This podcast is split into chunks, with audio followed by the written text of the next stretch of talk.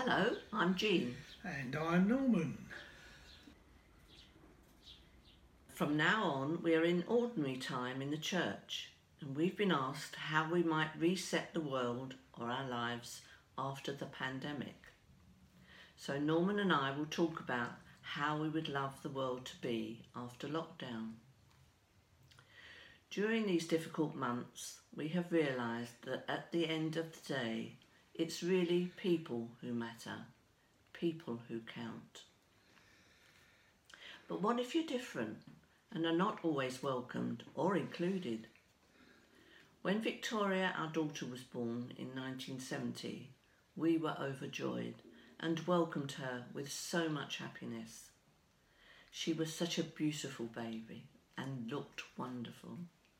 But this was short lived when she was diagnosed at six months with a rare genetic condition called tuberous sclerosis, and we were told she would be severely disabled for life. They couldn't even give us a life expectancy for her. And at that moment, our world stopped, and it was never the same again. Then it felt that our little family were transported into another country where we had to learn the language, the rules, and the people we met were like no, no other people that we'd met. And as Victoria grew, it became obvious that she was very different and did not behave like others. And we gradually began, began to be marginalised as a family. But it was through her eyes and behind her wheelchair, through fear and ignorance, we often experienced prejudice and discrimination, didn't we? We certainly did. Uh, Do you, do you remember the occasion? I think we were we were out for a walk with Victoria and we stopped to have a drink at a, a pub not too far away. And Victoria started yelling, and uh, a man close by, in a loud voice, said, Why can't they take that effing spastic out of here? Nothing in the world is more painful than rejection. Then, at every stage, we then learnt that we had to fight. Fight for her life, fight to be welcomed and accepted, fight for every test, treatment, or operation, fight for education, and certainly access to any therapy. Yes, I, I expected professionals to have some sort of empathy uh, with the situation. I remember when Victoria lived in Dorchester, a, a, professional of some sort saying, What does she need a speech therapist for? She can't speak. I thought, What? What are you talking about? Says it all, really, doesn't it? It does. But we survived, and through my experiences of the injustices Victoria experienced, I went on to become, as Desmond Tutu said, an agent of change for children and adults with learning disabilities. I didn't realise at the time that I was God's indispensable agent for change. Now, last week, Victoria was 50, or she would have been 50, and it was with pride I look back on her very valuable life and what she achieved.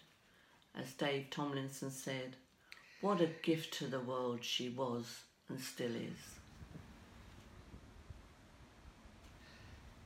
Being virtually on our own for, for three months, especially whilst gardening, we've had time to reflect and think about what really matters in life. And we've learnt that life is very precious. Lockdown has taught us that it, it's about people and how we live together. And people matter and people count.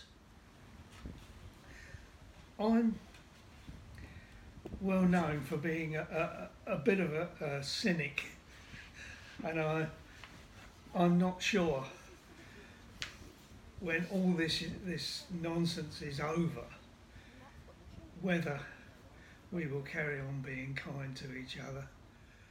I'm talking about people in general. Um, whether we'll carry on being kind to each other or whether it will slip back. But the only thing we can do, I think, is show example, is lead by example. So you can see, we believe people count. But in addition to all the NHS medical people, of course, it's the ordinary workers who've worked through the pandemic the bus and the train drivers, the delivery men, the shop workers, the bin men, all the servicemen and the police, turning up to work every day to ensure that our lives can continue. And it's all the thousands of health workers and support workers working with the elderly and disabled people in residential homes and in the community who've been so undervalued and underpaid. So, in the future, we would give them more attention and continue to value them and their work. We realised people count and we realised we needed to be patient and kinder to each other and to others.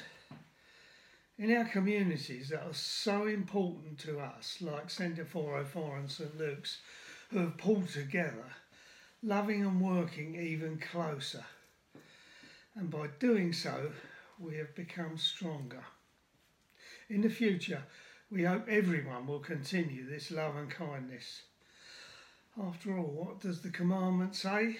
Do unto others as you would have them do to you. People count. We found everyone needs to be valued, respected, and given choices. In the future, May there be no discrimination, but only equality in this world for everyone. As Desmond Tutu said in his God Has a Dream, a vision of hope for our time, God calls on us to be his partners, to work for a new kind of society where people count, where people matter more than things, more than possessions, where human life is just not respected but positively revered.